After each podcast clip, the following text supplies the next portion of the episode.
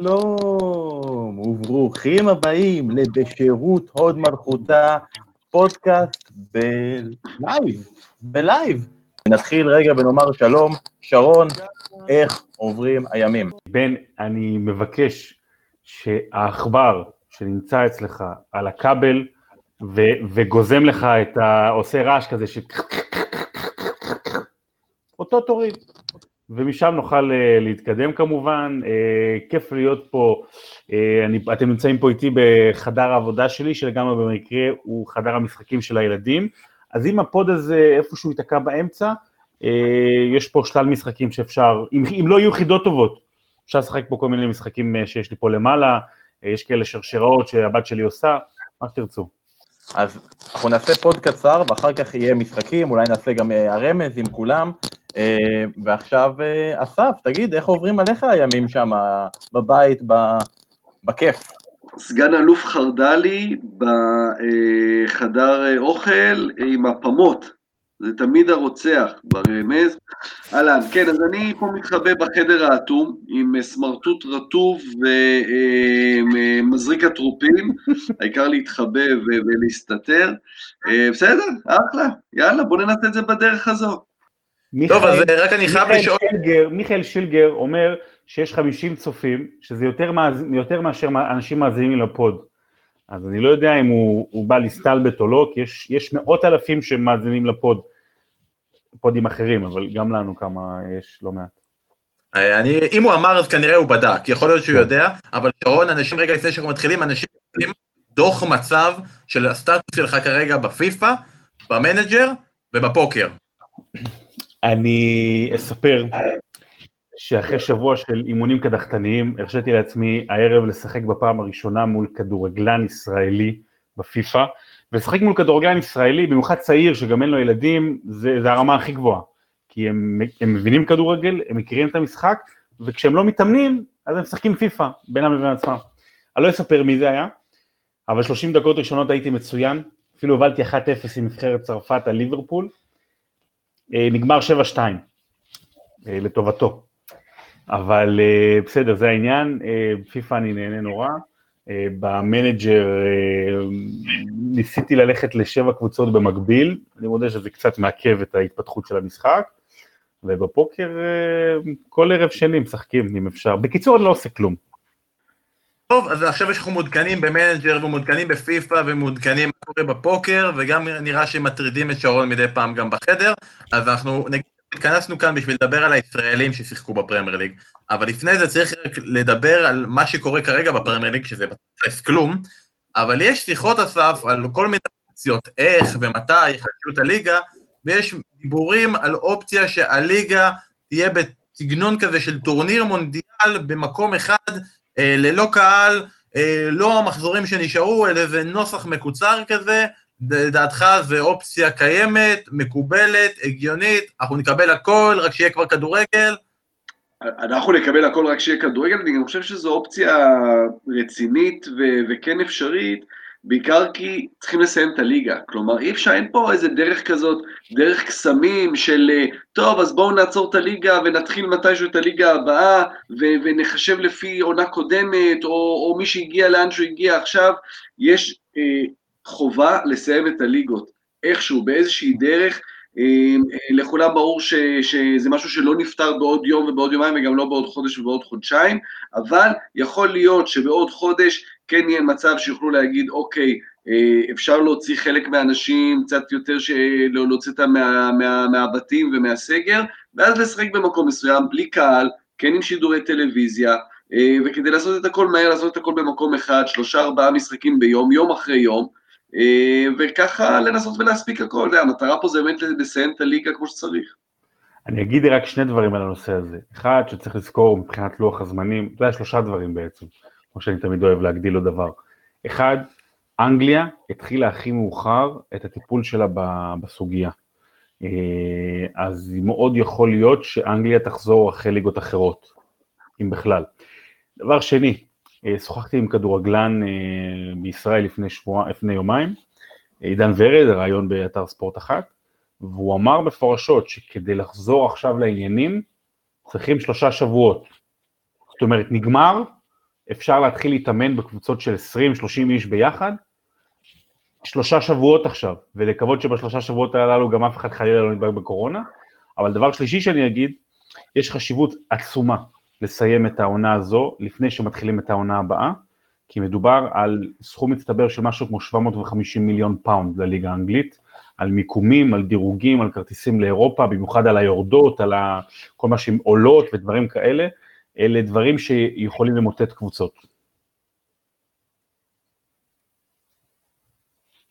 אה, האמת היא שכשאתה מדבר על הכדורגל הישראלי, צריך לקחת בחשבון שאם אנחנו מדברים על שלושה שבועות, חודש, חודש וחצי, לך תדע כמה קבוצות יישארו עד אז. נראה שהקבוצות בישראל נופלות כמו זבובים, ויש לנו גם חשש, כי יש דיבורים על זה שהנסיך צ'ארלס יכול להיות נדבק.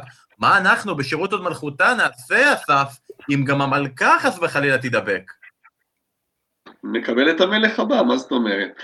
חלילה וחס, אבל אתה יודע, היא בקבוצת סיכון, אולי הקבוצה, אה, ונקבל אותו. במנצ'סטר סיטי של קבוצות הסיכון.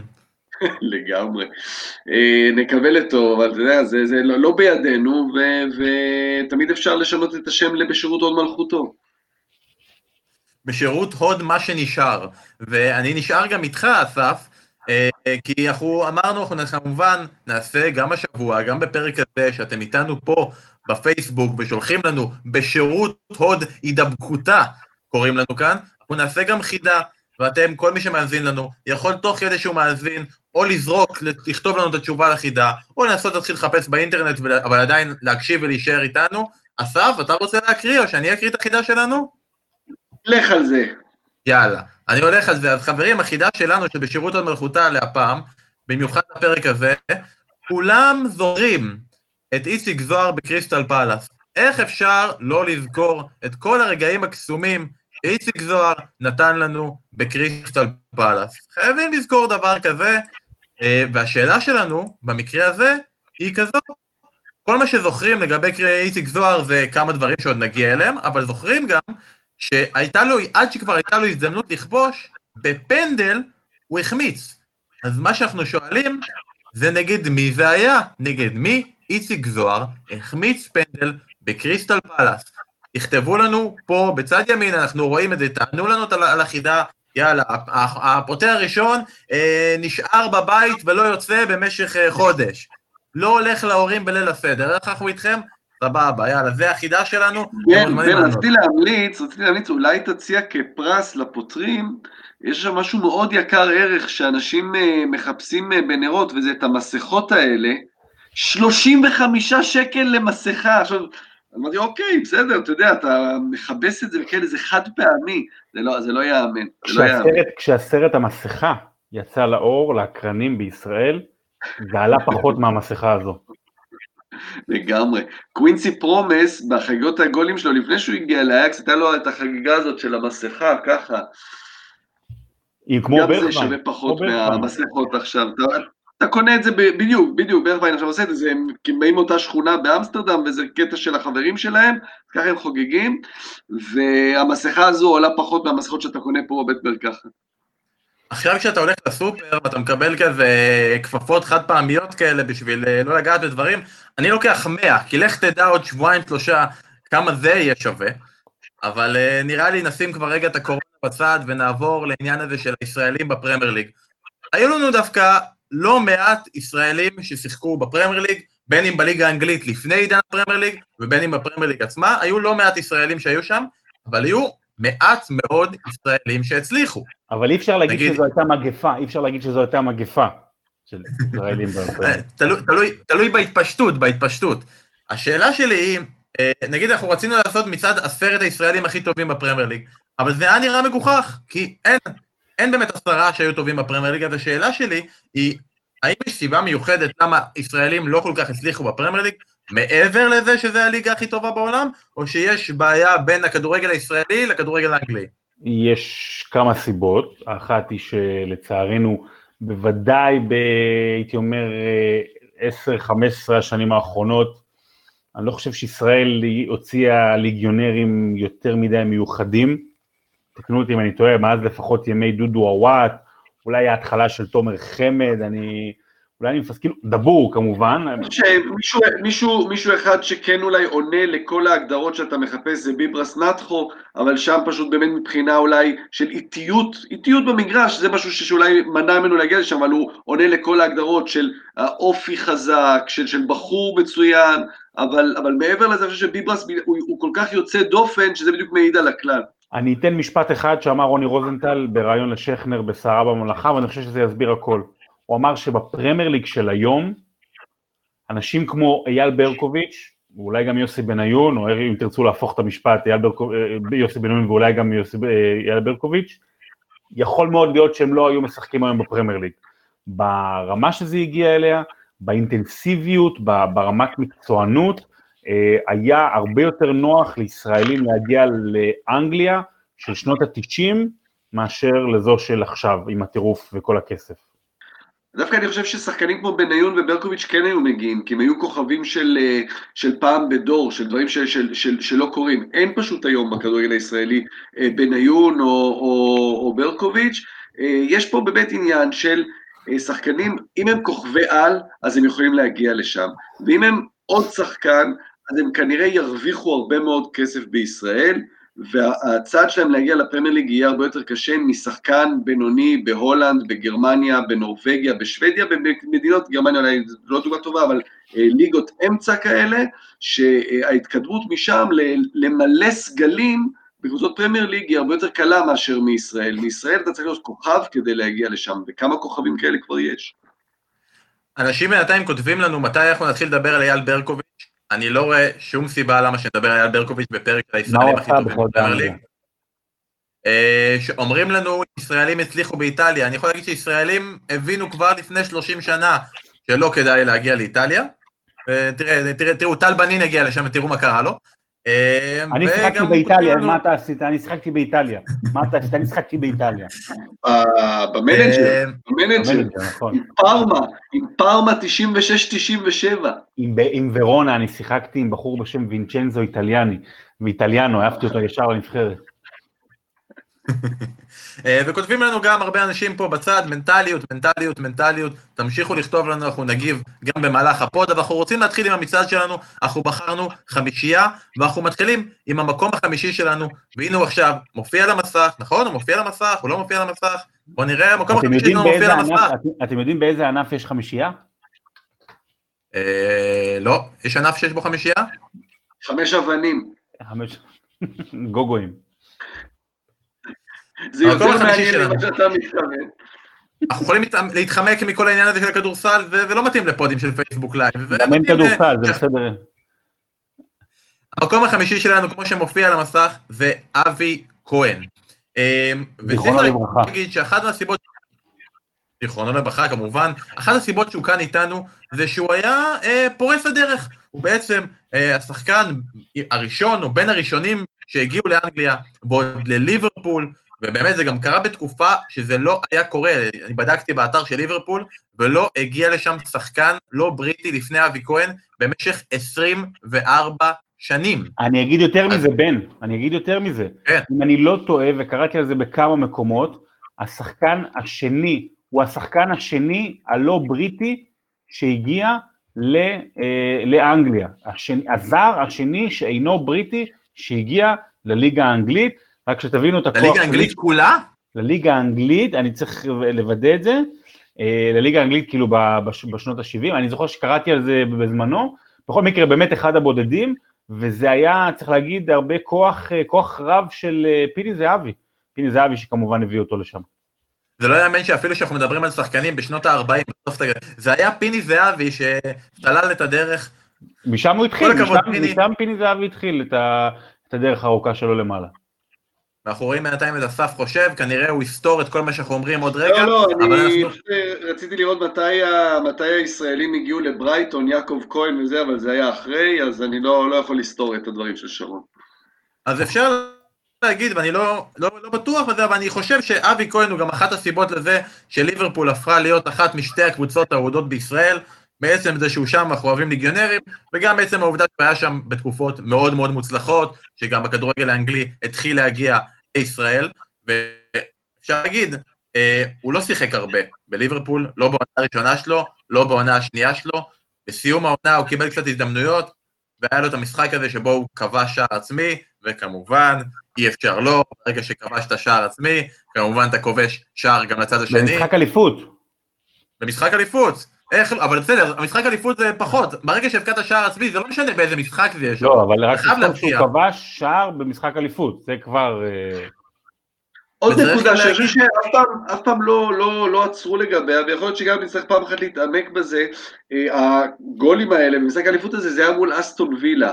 אולי צריך לקחת פעם אחת ולחקור את המקום של אסטון וילה בהיסטוריה של הכדורגל הישראלי. כלומר, זה מין פורסט גאמפ כזה, אסטון וילה, היא נמצאת שם בכל צומת שקשורה איכשהו לשחקן ישראלי. רוני ההחמצה רוזנטל. של רוזנטל, אה, אה, אה, נג'ואן גרייב וג'ון גרגורי, לא יודע, בואו נזרוק עוד כל מיני דברים, בטח היה לברקוביץ' איזה גול שם, אז אסטון וילה כמקרה מבחן כזה. היה לו גם רגע כזה של פריצת דרך מבחינת אה, אה, יחס לספורט, העובדה שהוא שיחק בעונה השנייה שלו ביום כיפור. ביום כיפור ממש צלבו אותו פה בתקשורת הישראלית באותו זמן, ואנחנו רואים גם המון המון שנים אחר כך כמה שקרה, כמה כבוד הוא קיבל, כמה מתייחסים אליו שחקני ליברפול. אה, שמענו לא מזמן בריאיון שהיה בערוץ את ג'ון בארנס מדבר בחיבה גדולה מאוד על אבי כהן, אז הוא המקום החמישי שלנו, מי רוצה להוסיף על אבי כהן? אני, אני רוצה להגיד אה, משהו אחד, כי אסף אה, ימשיך תכף, אני ברשותך, אם אפשר, פשוט אני פה ליד צעצועים. אה, אני חושב שאפשר היה להבין את, את, את ההשפעה של אבי כהן, שלכאורה הייתה מעוטה, אבל כן זכורה דווקא ב- במותו. אנחנו זוכרים כמובן את מפגן מחיאות הכפיים, וכן לא מעט אנשים זכרו אותו. הוא, ואפילו אפילו בשנות ה-90 הייתה תוכנית הומור, הומור כדורגל בריטית, אני אנסה אולי לחפש ולשים אצלנו עוד מעט בתגובות, שרואים שם את אבי כהן, שהוא מסביר על המשחק, כאילו, הוא כן חלק מהפולקלור של ליברפול, הוא מהראשונים שיצאו בכלל לאירופה בכדורגל הישראלי, וכשאתה מגיע, אתה, אתה לא מגיע לליברפול של בניון, אתה גם אפילו לא מגיע לליברפול של רוני רוזנטל, אתה מגיע לליברפול שהיא ברצלונה של אה, מסי, בסדר? זה, זה ברמת הגודל הזה. אז רק על זה צריך לתת לו את הכבוד הראוי. יש אה, בימים אלה, אני לא יודע אם כבר הספקתם לראות את ה-The English Game, סדרה בנטפליקס על ההיסטוריה של הכדורגל האנגלי, אה, ובלי יותר ספוילרים, היא מתמקדת, הכדורגל שם הוא מאוד משני, אבל מה שמאוד מעניין שם זה בעצם על השחקנים הראשונים שקיבלו כסף בכדורגל, המקצוענים הראשונים, ובעצם לפני זה זה היה משחק של, של ה... העשירים של הדור, ה, של, ה, של העשירון העליון, שלא היה צריך לקבל כסף מהכדורגל, כי כמובן שהיה להם מספיק כסף, אבל כשפועלים התחילו לשחק, אז התחילו להרוויח כסף, ורואים שם את ה, בעצם את המאבק של השניים הראשונים. ואבי כהן בהרבה מובנים, מאה שנה אחר כך, הוא גם אה, אה, אה, סוג מסוים של, של, של הסיפור הזה. לא בקטע שכבר כולם היו מקצוענים, אבל הוא הגיע באמת, כמו שאמרת שרון, לקבוצה, לקבוצה הכי טובה בעולם, והיה צריך לתפוס מקום בתוך קבוצה שכבר רצה כמה שנים ביחד, קבוצה שבריטית כמובן מאוד, עם כל ההוואי שלהם והעניינים שלהם, שיודעים איך הם משחקים, ופתאום בא מישהו מבחוץ, וצריך אה, אה, גם מבחינת שפה, גם מבחינת כדורגל, ולהוכיח את עצמו, ומאיפה הוא בא גם, זה לא שהוא בא עכשיו מאיזה... אה, לצורך העניין הולנד אה, או מערב גרמניה או מדינה שהוכיח את עצמה, הוא מגיע מישראל וצריך להוכיח את עצמו, אה, והעובדה שהוא הצליח לא בתור שחקן לתפוס דווקא מקום בהרכב, אבל להפוך להיות אחד מהם, ומישהו ש, שעוד שנים אחרי מעריכים אותו, מראה כמה הוא באמת היה משמעותי במקום שלו, בהיסטוריה של הכדורגל האנגלי, לא רק בכדורגל הישראלי. עוד שני דברים קטנים, אחד, הוא באמת היה ג'נטלמן, הוא היה ג'נטלמן אמיתי, הוא באמת ייצג את ישראל בצורה נהדרת, מאנשים שם ותקשורת וסיפורים אחר המוות הנוראי שלו, המון סיפורים על הג'נטלמניות שלו, ודבר שני, שמתי אצלנו עכשיו בתגובות בפייסבוק את הקטע, Phoenix from the Flames, ככה נקרא הקטע, זה החבר'ה, אם תשימו לב, זה החבר'ה ששרו את השיר It's Coming Home.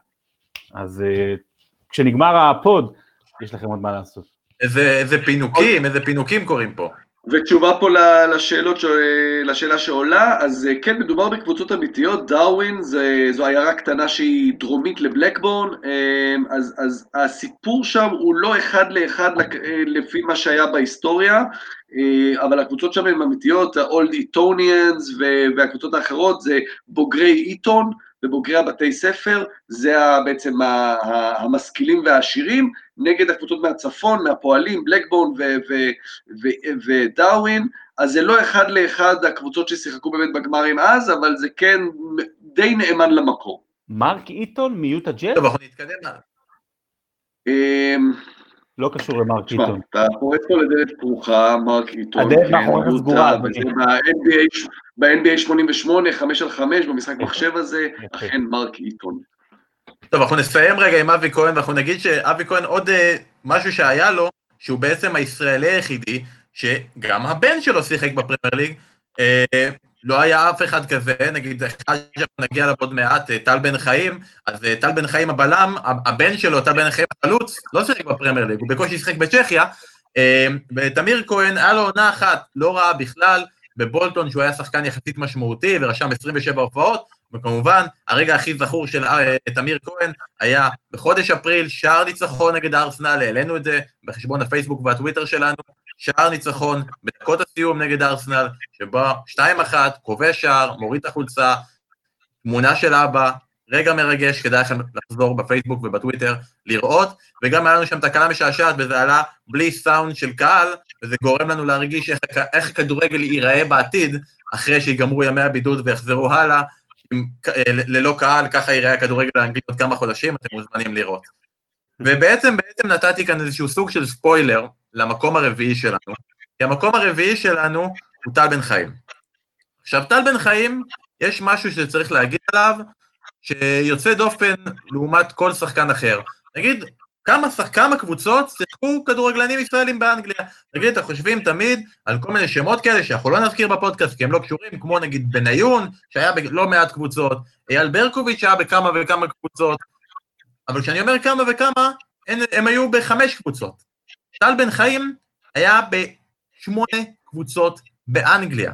יש, יש לו 147 הופעות בפרמייר ליג בבולטון, בצ'לסי, במנצ'סטר סיטי, בסנדרלנד, בפורטסמוט, בווסטהאם, בקיופיאר, ואליהם אפשר לצרף גם את צ'רלטון בצ'מפיונשיפ בתקופת גיא לוזון, שמונה קבוצות באנגליה, קריירה מאוד מרשימה לטל בן חיים. יש כאלה שיגידו שהוא עדיין כדורגלן פעיל ועדיין משחק כמה שאפשר לשחק היום בבית"ר ירושלים. יש שיגידו שאצלו זה היה הרבה יותר הכוח הרצון מאשר היכולת, אבל הוא הגיע עד צ'לסי, צ'לסי של ג'וזה מוריניו, ואני חייב לשאול אתכם, אה, האם העובדה שאברהם גרנט מונה באופן מאוד מפתיע כמנג'ר צ'לסי, בעצם מנעה מטל בן חיים להגיע להיות משהו גדול יותר אפילו. זה לא עניין של ספקולציות ופרשנות, זה דברים שהם ידועים, אה, בוא נגיד, אה, לא, בן חיים לא סיפר את זה מילה במילה, אבל אלה, בוא נגיד, אה, סיפורים ידועים בברנז'ת הפרמייר ליג אה, העולמית, או הישראלית. טל בן חיים, מוריניו בהתחלה, מוריניו עף עליו, הוא פתח בכל המשחקים, מי שזוכר את Pro Evolution 2007, אז טל בן חיים שם הוא הבלם הפותח, הוא קיבל שם חוזה עתק, זה בזמנו היה החוזה הישראלי הכי גדול, זה באמת היה טירוף, אה, אפילו יותר מבניון שבאותו קיץ חתם בליברפול, ו- וגרנט בא והיה שם איזה עניין לא, לא אישי, אבל אתה יודע, גרנט אמר לעצמו, אם אני אשים אותו יגידו שאני, ש, ש, שזה בגלל שאני ישראלי ואולי אני לא יכול לסמוך עליו, וזה באמת, באמת גדל לו את האפשרות להיות שחקן משמעותי בקבוצה שהגיעה לגמר צ'מפיונס, אבל אני חושב לגבי טל, אבל, אבל זו נקודה פיקנטרית בלבד לגבי טל בן חיים, אני לא חושב שהרמה האמיתית שלו גם בשיא אמורה להיות כשחקן פותח לקבוצה גדולה, ענקית כמו צ'לסי, בטח לא לאורך זמן, אולי גרנט צדק, אולי לא, אבל בכל מקרה, אתה יודע, אנחנו זוכרים את טל בן חיים, אחד הזיכרונות אולי הכי גדולים ממנו, זה בסרט המפורסם של עמנואל רוזן, גמר גביע, אני חושב קראו לזה. שיש את הסצנה המפורסמת של דוד רביבו, שרואים אותו מתעורר ב-12 בצהריים, התריסים נפתחים, ועד אז טל בן חיים סיים איזה שלושה אימונים וחמש ארוחות עם ביצים, או משהו כזה. הוא היה, אני אגיד את זה, ב... המקצוען מספר אחת של ישראל אי פעם באנגליה. מבחינת מקצוענות, המקצוען מספר אחת, ודרך אגב עוד משהו אחד לגבי גרנט ובן חיים, הם אחרי זה היו ביחד בפורטסמוט, אם אני לא טועה הם הגיעו ביחד לגמר גביע. אז, אז זה לא היה אישי, זה פשוט היה גדול מדי שמה שגרנט יעשה את זה, טל בן חיים, אני מודה, בספר שלנו, אגדות דשא, אה, אני התלבטתי להפתיע ולהכניס את בן חיים בין חמשת הגדולים אה, בדור האחרון. זה קצת מוגזם, כי יש באמת שמות גדולים שנשארו בחוץ, אבל ברמת המקצוענות וברמת לאן הוא הגיע, מעטים מאוד בתולדות הכדורגל שלנו. יפה, אמרת דברים יפים. אה, זה, זה, זה נכון, היפה אצלו זה באמת שמבחינה זו יותר קל להיות ברקוביץ'. לא, יותר קל להיות ברקוביץ' או בניון כזה, כלומר שקיבלת את כן. המתנה, את הכישרון, ואתה רק תבוא ותהנה ותעשה את זה. עכשיו, גם הוא כישרוני, כלומר, אה, הוא כישרוני בלעשות את העבודה שלו, אבל הרבה יותר קשה ללכת לאנגליה ולבלוט בדברים האלה. כלומר, מה, הוא גבוה? וואלה, יש עוד כמה גבוהים, הוא חזק, יש עוד כמה חזקים. הוא עובד קשה, הוא ספורטאי. באנגליה התחרות שלו היא עם, עם, עם שחקנים ש, ש, שככה הם גדלו, שזה מה שהם מאמינים בו. כלומר, דווקא מבחינה זו התחרות שלו היא הרבה יותר גדולה. עכשיו, אתה מסתכל אחורה על הקריירה של טל בן חיים, והוא עשה קריירת, בוא נגיד, קריירת football manager מדהימה.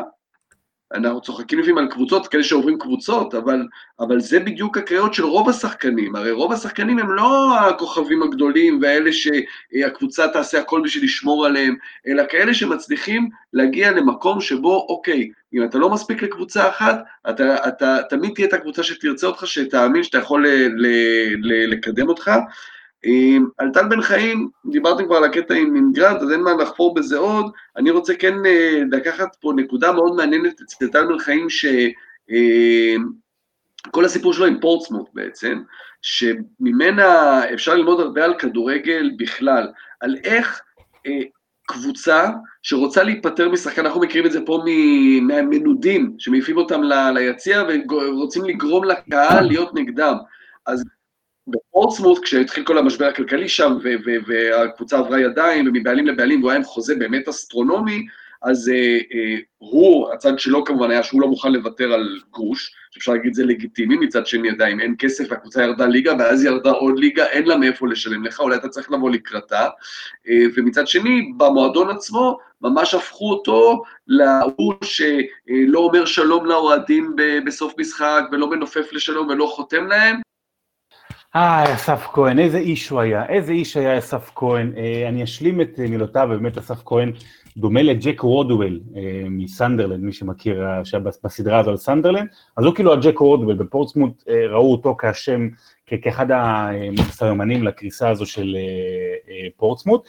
אני רק אגיד עוד דבר אחד אחרון על בן חיים, עד שאסף כהן יחזיר את נשמתו לאפליקציה. לכו לקטעים או למשחק המלא של אנגליה נגד ישראל ב-2006 באיצטדיון רמת גן.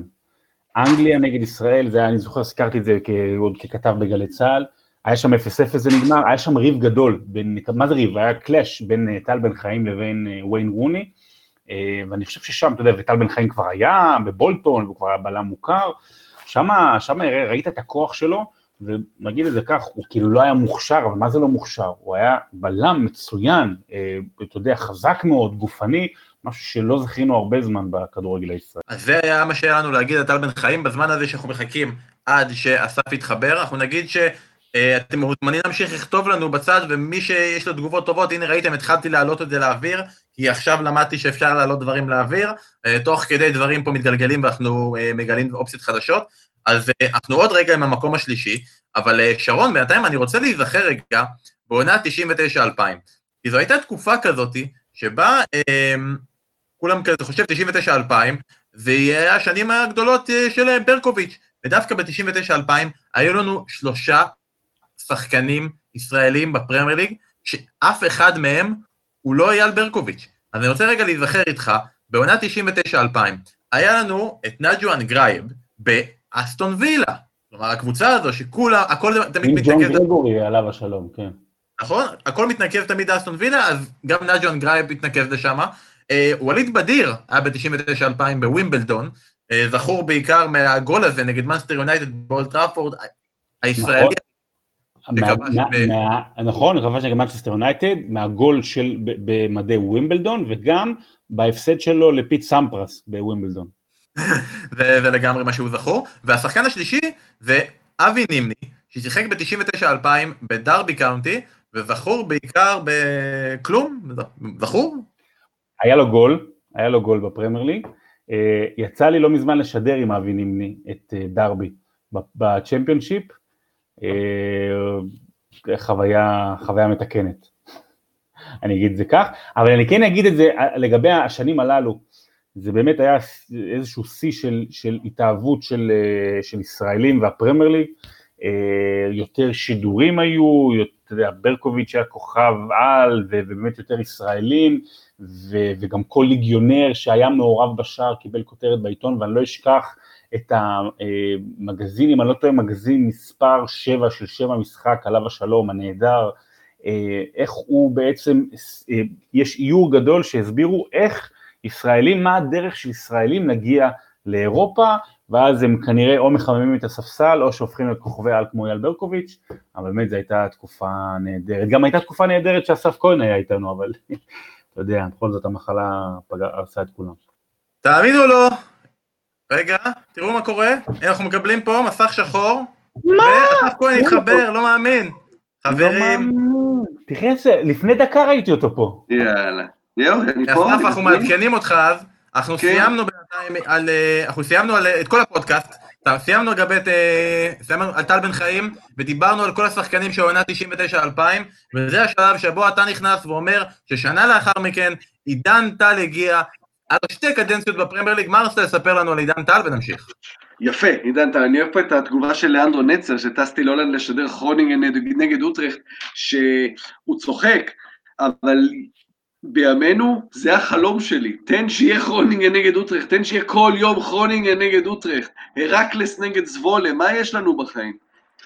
כן, אז עידן טל, עידן טל, אה, אנחנו שבאים מבית של אוהדי הפועל ירושלים, אה, אולי השחקן הכי גדול בדור האחרון שיצא מבחינת הקריירה שהוא עשה, זה עידן טל, שעזב בגיל כמובן מאוד צעיר, עבר למכבי פתח תקווה עם כל מיני עניינים אה, לא ברורים שהיו שם בין הבעלים השונים של הקבוצות, אה, ואחרי כל המעברים שלו הוא הגיע לאברטון.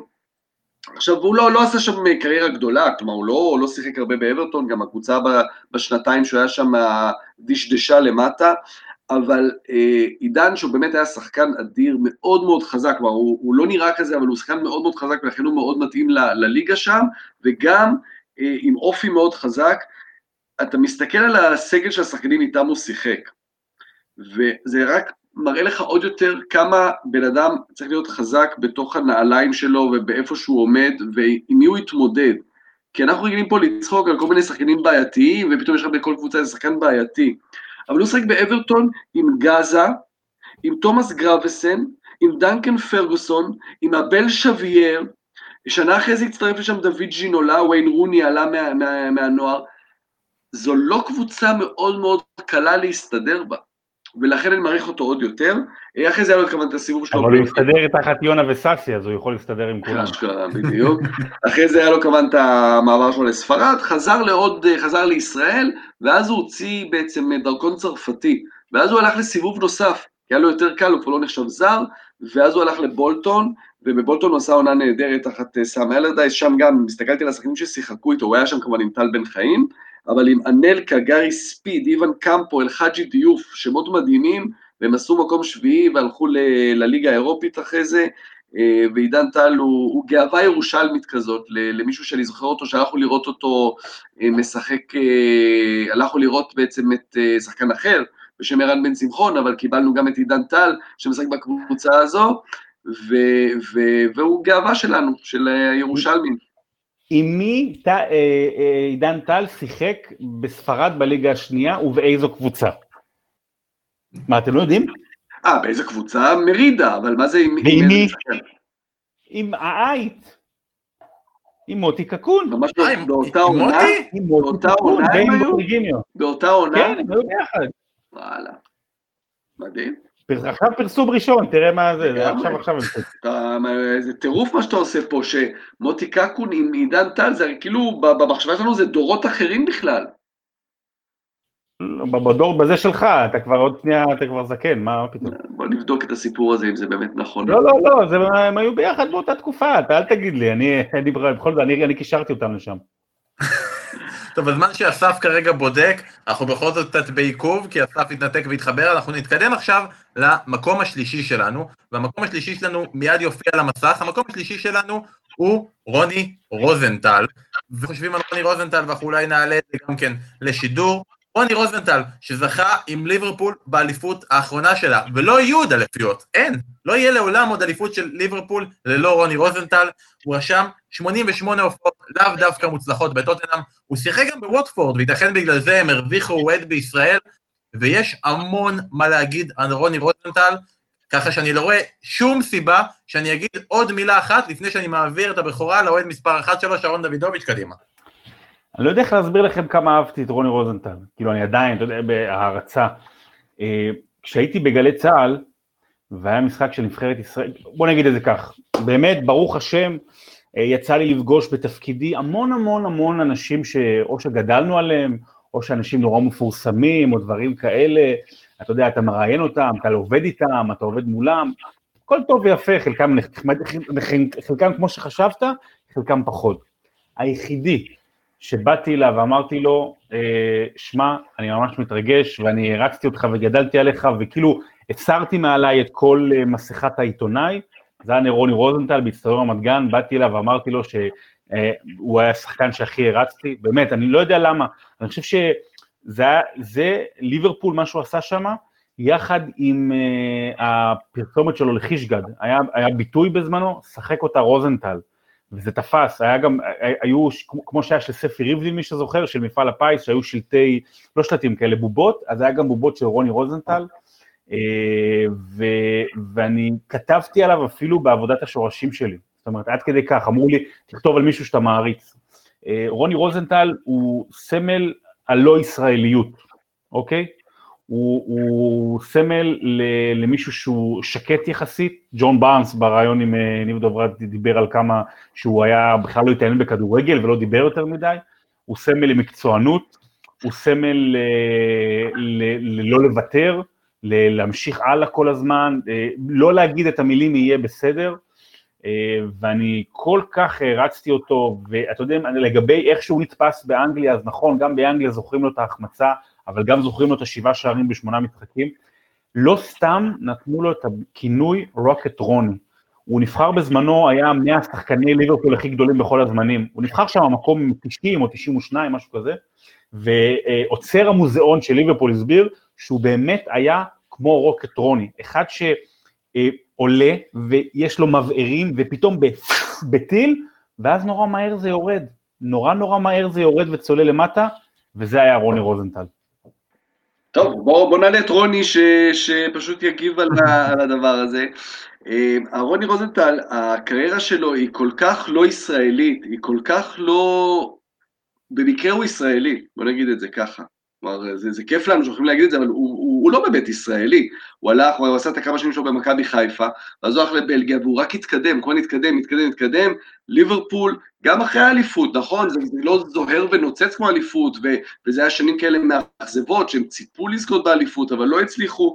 ואז הוא הלך לטוטנאם, וגם שם, עם קלינסמן ועם, ועם שרינגן, והיו שם שחקנים טובים, והוא שיחק עדיין, ואפילו סיים אחרי זה בווטפורד, ירד ליגות, עם ווטפורד, אבל רק כדי להעלות אותם, להעלות אותם אה, למעלה. אז, אז באמת רוני רוזנטל הוא, הוא כמובן בטופ של הישראלים אה, ש, ששיחקו באנגליה, אבל בעיקר כי הוא פשוט לא, לא באמת ישראלי בכל משהו מסביבו. אני רק אגיד עוד משהו אחד לגבי רוני רוזנטל, קודם כל הוא, הוא, הוא מצליח, באמת, זה, זה יכולת מדהימה של ספורטאי להשאיר אחריו רגעים צרובים כמעט בכל מקום שבו הוא היה. זאת אומרת, בנבחרת ישראל יש לך גם את אה, אזרבייג'אן, כמובן הגול, וגם את הפארק דה פרנס, שאני חושב שרק בשנים האחרונות אנשים התחילו להבין שהכוכב האמיתי שם זה לא רוני רוזנטל וגם לא ברקוביץ', סליחה, זה לא ראובן עטר וגם לא ברקוביץ', אלא רוני רוזנטל בניצחון 3-2, ובליברפול, הוא גם דרך אגב עונה אחרי קבע שער ניצחון בדרבי נגד אברטון, והשלושה המפורסם בגביע נגד, אה, נגד סאוטהמפטון במדי טוטנאם, זה באמת בן אדם שמצליח להשאיר בך זיכרונות ומפרצים. עכשיו תחשבו שכששלמה שרף הגיע לאמן את אה, מכבי חיפה, אז המנהל קבוצה הודיע לו שהוא עושה trade, הוא מעביר את אה, רוזנטל לבית שאן ומביא את אה, הלל קפלן. זה היה ה trade שהיו אמורים לעשות. נכון. ושלמה, שלמה לא, לא הסכים, לא, הוא נשאר פה, אני לא עושה את ה trade הזה, וגם שלמה תמיד, אה, אה, אתה יודע. לרוזנטל, לא, לרוזנטל, ואתה יודע, וזה סיפור אמיתי ונכון, וצריך לזכור את זה על אה, שלמה שרף, כשקצת ככה לפעמים אה, מדברים על שלמה שרף, אז לזכור גם איזה מאמן ואיזו טביעת עין הייתה לו. אה, אני רק רוצה להסתכל לגבי רוני רוזנטל, שרון הזכיר באמת את הריאיון של ג'ון בארנס עם ניב דברס, אתם מוזמנים עדיין להיכנס לערוצים שלנו ולראות את הריאיון הזה, ואני מקווה מאוד שנקבל את האישור ואני אעלה אותו גם בפיד של ה pod. הוא מתייחס לזה ואומר שנגיד לכל שחקן ממוצע לוקח כמה דקות כדי להיכנס למשחק. לג'ון בארנס אומר, אני לפחות 30 דקות לוקח לי להיכנס למשחק, 15 דקות מינימום אם אני נכנס כמחליף. רוני רוזנטל, תוך שלוש דקות, יכול לכבוש שני שערים ולהחמיץ עוד שישה. עד כדי כך הוא היה מפוקס מטרה, ועד כדי כך הוא הצליח להגיע עד המקום השלישי שלנו. ועכשיו, רגע לפני שאנחנו מגיעים לשניים הראשונים, שבעצם כולם ידעו מי יהיו השניים הראשונים, רק נשאר לכם לטעות מי ייבחר לשני ומי ייבחר לראשון, היו לנו, כמו שאמרנו, הרבה מאוד שחקנים, לא כל כך הרבה הצליחו, ואני חייב לשאול אתכם, שרון, אסף, מתוך כל השמות, מי הפלופ הכי גדול? ואתם מוזמנים גם אתם מאזינים, וכל מי שאיתנו, לכתוב מי לדעתכם הפלופ הכי גדול, אבל אני אתחיל איתך, אסף. מי הפלופ הכי גדול שלך בפרמייר ליג, או בליגה האנגלית? אמ, זה- זה- אוי זה כן. לא, לא- פלופ זה מישהו שמצפים ממנו. בדיוק. לא מצפה ממישהו, אז אתה אומר, אוקיי, אתה יודע, מה, מה, ממה יש להתאכזב? ובסופו של דבר, אתה יודע, איך אפשר ללכת להתווכח עם אוהדים של קבוצה שבוחרים בשחקן ל, ל, לרכש הכי גרוע בהיסטוריה שלהם? אז מה תגיד להם? אתם, אני יודע יותר טוב מכם. אני מדבר כמובן על אוהדי... איציק זוהר. אפשר פאלאס שבחרו את איציק זוהר לרכש הגרוע בהיסטוריה שלהם, קנו אותו בהרבה כסף, גם אה, ציפו, ציפו שם, אמרו כשהוא הגיע, אה, בועט הבעיטות החופשיות הטוב ב- בישראל, גם יש לו הרבה נתונים כאלה שהם נורא כיפים כדי להאדיר, אתה יודע, כשמביאים שחקן אז מחפשים כל נתונים. הישראלי הראשון, אה, הוא כבש את השערים הראשונים של ישראל במוקדמות אה, יורו, כל מיני דברים כאלה ש- ש- שנשמעים נהדר. וואלה, פלופ. אני אה, חושב שהפלופ הכי גדול אה, זה יניב קטן. אני יודע שאתה לא תאהב לשמוע. אה, אה, אה, אני, אסביר למה. קודם כל, אה, קודם כל הוא, אתה יודע, הוא הגיע לסיטואציה טובה. הוא הגיע לווסטהאם, יחד עם יוסי בניון, מישהו שיכול לתמוך בו. ווסטהאם קבוצה שמכירים בה ישראלים. והוא באמת לא עשה שם שום דבר. וגם מי שראיתי, אני זוכר טדי שרינגהם, גם טדי שרינגהם היה שם, אתה יודע, שאתה מישהו שאתה יכול, אה, סוג של מנטור, וגם בסוף הקריירה, אתה יכול ללמוד ממנו הרבה אם אתה רוצה. ו...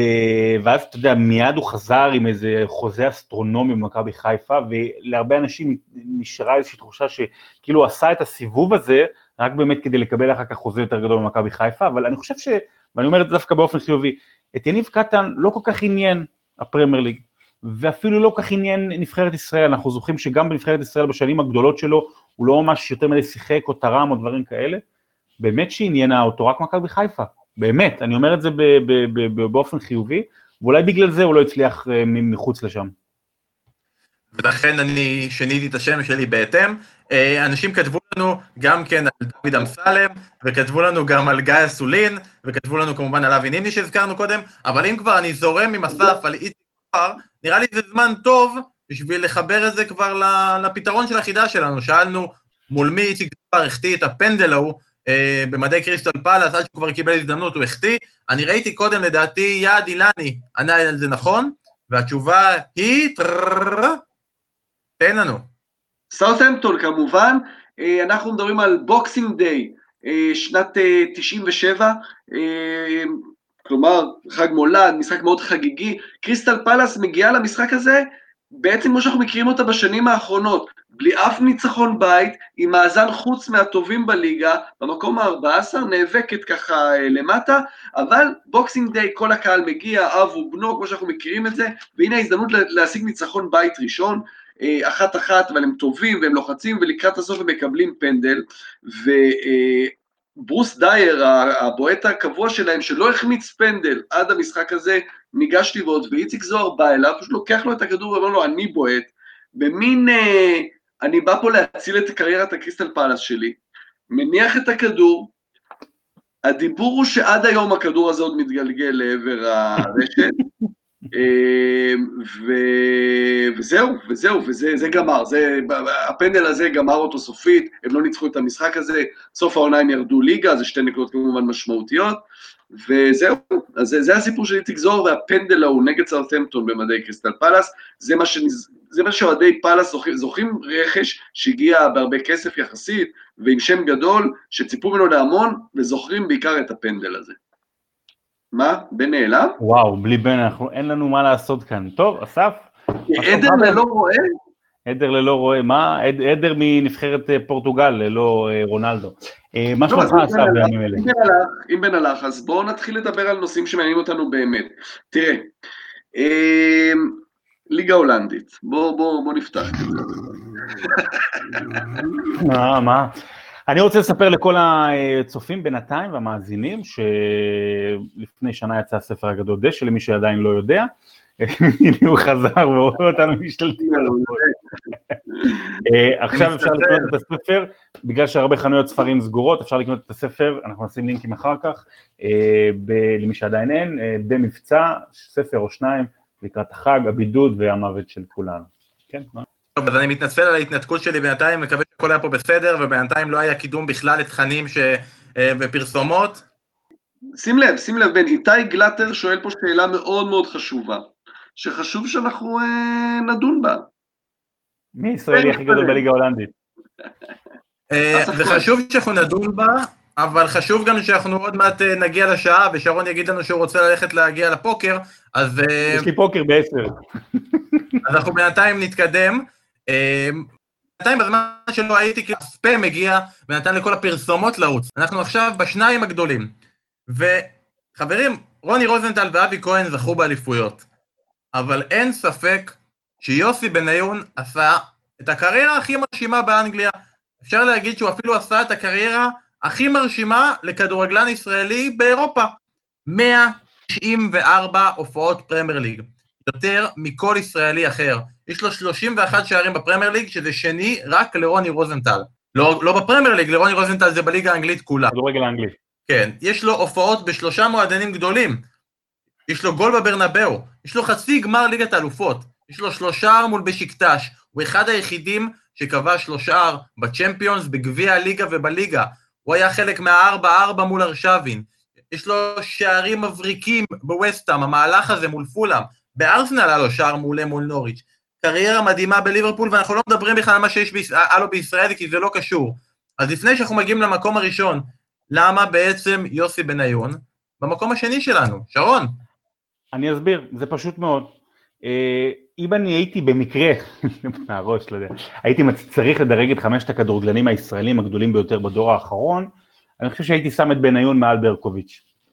אה, אבל, זהו דירוג של הפרמייר ליג, אך ורק של הליגה האנגלית.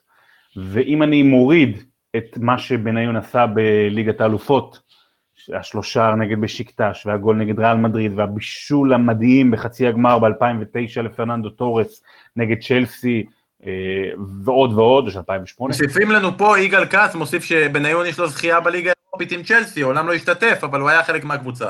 ואם אני מוריד גם את, לא, הוא השתתף, הוא היה חמישה משחקים בכל לא, העונה. לא, לא השתתף בגמר. נכון, אבל אם אני מוריד גם את זה, בפרמייר ליג, לצערנו בניון רק במקום השני. אחר כך נספר למה המקום הראשון הוא המקום הראשון, אבל אני חושב שיוסי בניון, אה, היה לו גם מזל וגם קצת חוסר מזל, היה לו המון פציעות, אה, היה לו גם לקראת העונה השלישית כזה ככה, הוא פחות הסתדר עם רפה בניטס, אבל עצם העובדה שרצו אותו בליברפול שהייתה סגנית אלופת אירופה בקיץ 2007, ואחרי זה רצו אותו בצ'לסי בסכום העברה אסטרונומי, והוא זכור לטובה מאוד גם בחצי עונה שלו בארסנל ובווסטאם, כמובן בווסטאם, הוא, הוא באמת בווסטאם הוא, הוא, הוא היה מדהים, אה, זה רק מראה את הכוח שלו ואיזה שחקן אדיר הוא היה בפרמייר ליג. הוא עשה, הוא היה שחקן של מספרים, כלומר עזבו רגע את השנים אחרי של הפציעות כבר בארסנל ובצ'לסי וזה, הוא היה שחקן של מספרים, של, של שחקן התקפה, לא חלוץ כמובן, שחקן התקפה, בטח בווסטהאם ובליברפול, של, של השישה, שבעה, שמונה גולים, שישה, שבעה, שמונה בישולים בעונה, אה, זה, זה מרשים מאוד, וכל מה שאמרנו קודם על טל בן חיים, שהמרשים אצלו זה שהוא הפך ל... עשה בעצם קריירה של שחקן לגיטימי בליגה, אז בניון הוא היה שחקן לגיטימי בליגה של הגדולות. כלומר, גם אחרי ליברפול, אז הוא הלך לצ'לסי, וגם אם הוא היה פצוע, אז מי שביקשה לשאול אותו זו ארסנל. אה, אחרי זה גם הגיעו QPR וזה, שבהן הוא גם שיחק יותר, אבל הוא היה שם בטופ ממש, שמסוג השחקנים האלה, שאם הוא היה איטלקי כזה או צרפתי, אז אומרים, וואו, וואו, היה שחקן, אתה זוכר אותו? בניון עשה את הקריירה הזו באנגליה, אה, אה, ובשיאו, ואנחנו קצת שוכחים, כי אנחנו שוכחים נורא מהר, אבל בשיאו, בשילוב עם, עם, עם פרננדו טורס, היו שם... וג'רארד. דברים מדהימים. דברים מדהימים שמומלץ, הכיף ביוטיוב, בטח בימים כאלה ש... ואל תעבדו עלינו, אין לאף אחד מה לעשות, שבו מול כן. היוטיוב, תראו קטעים מפעם, יש שם דברים נהדרים של בניון. אני אגיד רק עוד אה, שני דברים. אה, בפעם הלפני האחרונה, ש... או לפני לפני האחרונה, שליברפול נאבקה על אליפות, אה, זה היה ב-2008-2009, שבניון היה שם מרכיב, הוא, הוא פתח ב-21 משחקים, שיחק 32 משחקים, כבש לדעתי שמונה שערים בליגה אם אני לא טועה, משהו כזה, היה חלק עיקרי, הוא כאילו זה היה, כמו שאסף אמר, זה היה בניון וטורס יחד עם ג'רארד, זה כאילו היה איזושהי שלישייה כזאת שמובילה את ליברפול בליגה. אה, ועוד דבר אחד אני אגיד, המשחק הכי, בואו בוא נשאל אתכם, אתכם, מה המשחק הכי גדול של יוסי בניון בכדורגל האנגלי? הארבע ארבע נגד ארסנל? נגיד את הגמר גביע נגד אה, ליברפול? גמר הגביע ב-2006 אה, אוקיי, נגד ליברפול. אוקיי. אמרתי בכדורגל האנגלי, אני לא, לא, לא, לא ברור בשאלות. Uh, הגמר הגביע ב-2006, uh, זה היה, דרך אגב, אני זוכר, זה הרי התחיל פייפריוויו בזמנו, אז עוד לפני שהוקמה צ'ארטון, אני חושב שזה היה המשחק הראשון, כאילו, שממש הזמנתי בעצמי, אמרתי, אין, זה אני חייב עכשיו לראות. ובכל מקרה, הוא היה שם ענק, ואם לא ג'רארד, היו זוכרים אותו כזה שהביא את הגביע לווסטהאם, תואר יחידי שלה במה? 30, 40, 50 שנה? ויכול להיות שהוא הוא היה אחרת בדירוג שלנו דרך אגב. ואני רק אסיים ואגיד שאסף אמנם שולח אתכם ליוטיוב, כי הוא שכח מאיפה הוא בא ולאן הוא הולך, אז אתם מוזמנים לעזוב את היוטיוב ולהיכנס לערוצי ספורט אחת, כי אנחנו בימים האלה, יש רצועת יוסי בניון, ואומנם אין לנו את כל המשחקים, אבל יש ברצועה הזאת את הבישול המדהים שלו לטורס ב-2-0 על מאנסטר יונייטד, ויש את הנוכחות שלו ב-4-4 נגד ארסנל, ויש את הגול המדהים שלו נגד פולאם, הצמד שהוא כבש נגד פולאם, יש הרבה מאוד רגעים גדולים של יוסי בניון ברצועה הזו, אז כדאי לכם לפתוח את ערוצי ספורט אחת. תראו, בכלל, יש שם דברים טובים, עוד מעט יהיה את הרעיון של שרון עם עידן ורד, בואו נזכר בעבר, כי העתיד אין, לא? יש לכם. יש לכם את הרצועה של יוסי בניון כי הוא כבר באמת איבד אותה אחרי כל הפציעות. הוא, לקחנו אותה, בגלל זה הוא פרש, לקחנו את הרצועה שלו. כן. אה, נראה לי שהגיע הזמן שאנחנו נגיע אה, למקום הראשון שלנו. והמקום הראשון שלנו, נראה לי שברגע הזה כבר ברור לכולם, המקום הראשון שלנו הוא דוד אמסלם. חברים, דוד אמסלם הגיע לקריסטל פלאס אחרי איציק זוהר, ובאמת עשה שם מהפך גדול. קבוצה כזאת לא נראתה מעולם, ולכן המקום הראשון שלנו הוא אייל ברקוביץ'. עכשיו זה קצת מוזר, ואנחנו ננסה להסביר את זה, כי זה קצת מוזר לשים את אייל ברקוביץ' לפני יוסי בניון. כאילו, לצופים שעכשיו רואים אותנו, והם לא בגיל, הם לא ראו את אייל ברקוביץ' באותה תקופה בלייב, הם לא חוו את אייל ברקוביץ' בסאוטהמפטון ובווסטהאם, הם רואים את הרשימות, הם רואים את הוויקיפדיה, הם מסתכלים על השמות והם אומרים, איך? הרי אייל ברקוביץ' לא שיחק במועדונים גדולים. הוא היה במנצ'סטר סיטי, ממש לא בגדולתה, במנצ'סטר סיטי, שהיא בדיוק חזרה חזרה מהצ'מפיונשיפ.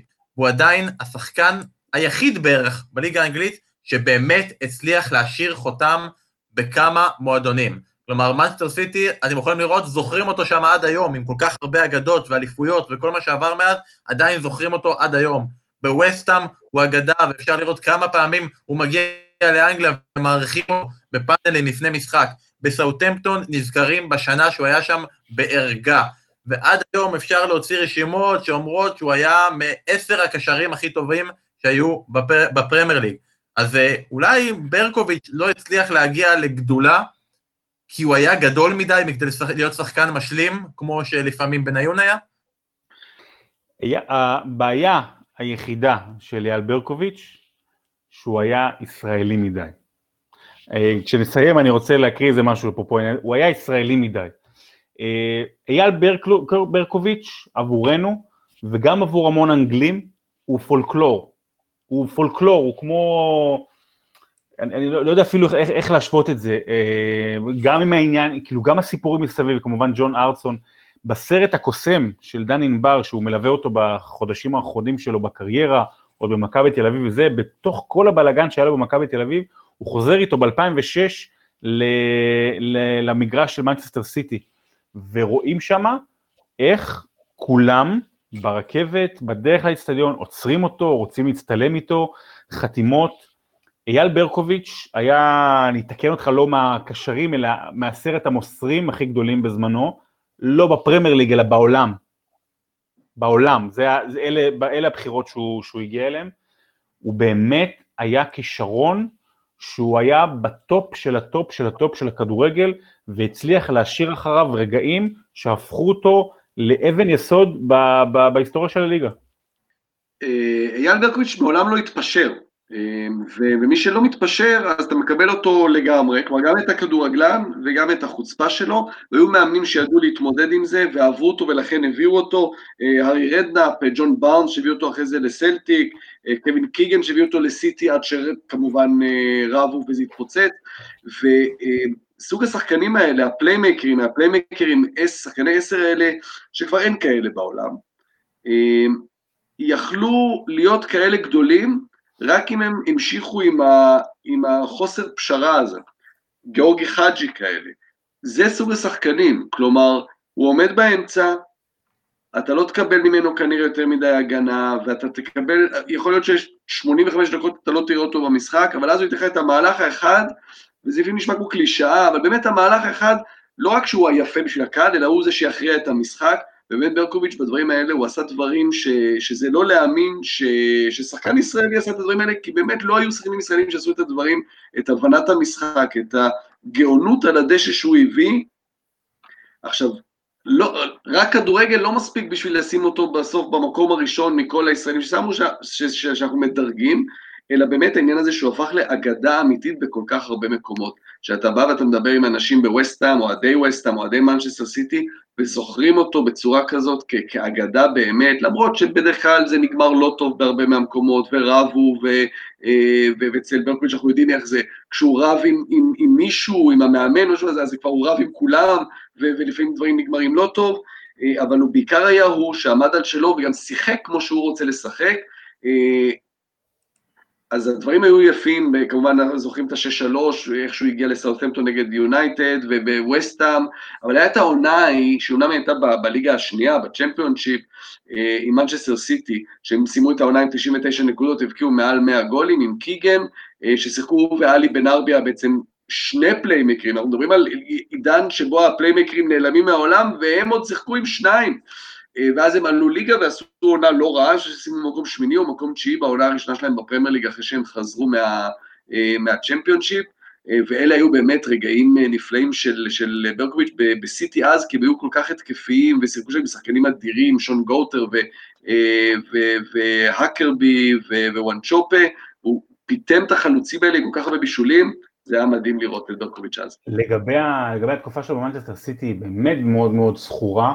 היא כאילו, אני אגיד את זה, אפילו יש שם חשיבות, כי היא היוותה את הכר הנוח שבו הגיעו החבר'ה מהאמירויות, מאבו דאבי, נכון, אבו דאבי, כן. ואמרו, אוקיי, בואו נקנה את הקבוצה הזו.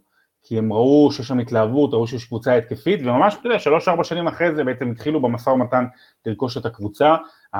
כולם זוכרים את ה-6-3 של סאוטהמפטון יונייטד, אבל הוא היה השחקן המצטיין בשלוש אחת של מנצ'סטר סיטי על מנצ'סטר יונייטד, בשנים הגדולות של מנצ'סטר יונייטד, שסיטי רק עלתה ליגה, אה, זה אחד. שתיים, אני לא יודע איך להגיד אפילו כמה, כמה אייל ברקוביץ' זכו בראש להמון המון רגעים אצל המון המון מהמאזינים שלנו והמון חבר'ה שככה, אתה יודע, גדלו ביחד עם הליגה האנגלית בשנות התשעים. אני זוכר במדויק את עצמי יושב ורואה את המשחק סאות'המפטון נגד קובנטרי, שהוא נכנס בדקה ה-69, אני לא הלכתי לבדוק את זה, אני זוכר את זה מהראש, דקה 69 מול קובנטרי, זה המשחק הראשון שלו, ובמשחק השני שלו בהרכב הוא עושה את ה-6-3. וברשותך בן, אני רוצה להקריא משהו קטן על אייל ברקוביץ' שרשמנו עליו באגדות דשא, שאני חושב שהוא מתמצת את הכל, ואז אני גם אה, אמחיז לכם, אוקיי? בהמחזה. אם תרצו לתמצת את ברקוביץ' לרגע אחד, לכו למשחק ההוא מול מנצ'סטר יונייטד והשש עם שלוש עם סאות'המפטון. עזבו לרגע את ההופעה הנדירה, את שני השערים ושלושת הבישולים. לכו לחגיגת השער השני שלו, עם הבומבה מקצה הרחבה לפינה הימנית של פיטר שמייקל. תראו את הריצה שלו לאוהדים, את החגיגה, את הידיים המושטות קדימה, בערך לאזור האגן, והתנועה המתסיסה והחצופה. החגיגה הכי ישראלית שיש. כאילו בא לומר שגם באנגליה כולם יכולים לקפוץ לו. אז בערך ככה. כזה. האנשים ששומעים אותנו אחר כך בספוטיפיי נורא ייהנו מהרגע הזה. כן, כן, כזה, זה ככה החגיגה. תעלה, כן, לאינטרנט. החגיגה, הכי טובה שיש. ותשים את הבת שלך מקדימה שתרקוד שם. אה, נורא חשוב שאנחנו מדברים פה על פולקלור ו- וכאילו רגעים ותחושות, להגיד שיש פה תכלס גם מספרים מאחורי כל זה. כי ה-XG של אייל בר... לא ה-XG של אייל ברקוביץ', אבל צריך להגיד, היה לו 146, 146 הופעות בפרמייר ליג, 41 בישולים. כלומר, הוא בישל כל שלושה וחצי משחקים. צריך לזכור באיזה קבוצות הוא היה, בכמה שערים הקבוצות האלה כבשו. מאזן לא רע בכלל. לדעתי, עד היום הוא אחד השחקנים עם המאזני אה, בישול ביחס למשחק הגבוהים. הוא היה הקווין דה בריינה, אני לא אומר את זה סתם, הוא היה קווין דה בריינה של קבוצות מעמד הביניים ב- ב- בשנים הללו בפרמייר ליג.